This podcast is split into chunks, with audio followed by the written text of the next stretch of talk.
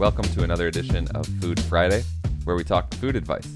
My name is Meiko Krishok, and I live in Detroit.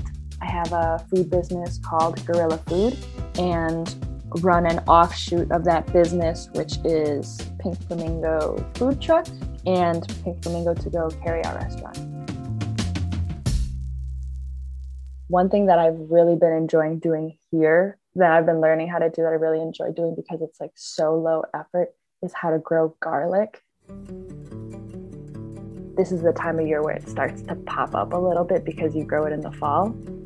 You don't even really need to have access to water to grow it. You just need to have like a space to put it in the ground and then you need to cover up really well in the wintertime so it doesn't freeze.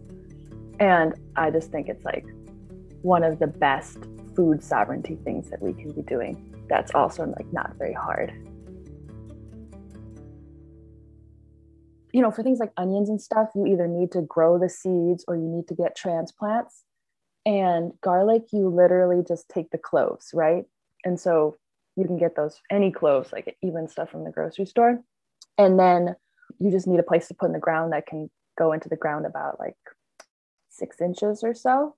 And then you just cover it really well. I like to use leaves, just like leaves from the garden. And then if you have straw, so I literally don't even water the garlic. I just like put it in the ground, cover it. And then in the spring, I like uncover it once it's warm enough and wait for it to grow the little, um, what are they called? I can't remember right now. Oh my God, the garlic scape. It like grows this little curly cue and that part will like flower if you don't pick it. If you, if you break it off at the right time of year, then all the energy goes down into the bulb and then you the, bar, the garlic grows and then you have garlic by july. Garlic continues to be just i mean obviously it's part of so many recipes but it's the thing that i'm like perpetually so intoxicated by in the kitchen. It's just the best. Mm-hmm. yeah it's so good. You can do so many things with it. One thing we've been doing recently which has been so delicious is you take peeled cloves of garlic you put them in a jar and then you put honey on top. And the honey will ferment the garlic and it just mellows it out slowly over time. But that is really delicious. You can eat the cloves of garlic or you can eat the honey. And you just like let it sit you know for as long as you can and you can just eat a little bit every day. If you're in detroit you should eat Meiko's food you probably have already. I put a link to Guerrilla Food in our show notes, as well as some instructions for growing garlic and for making fermented honey garlic.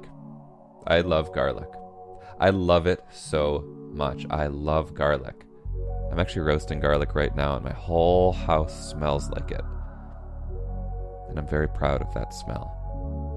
All right, I gotta chill out. We've made it through another week of the Best Advice Show. Thank you so much for listening. As always, I really want to hear your advice, your food advice especially. I'm hungry for it.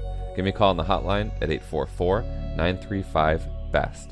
That's 844 935 BEST.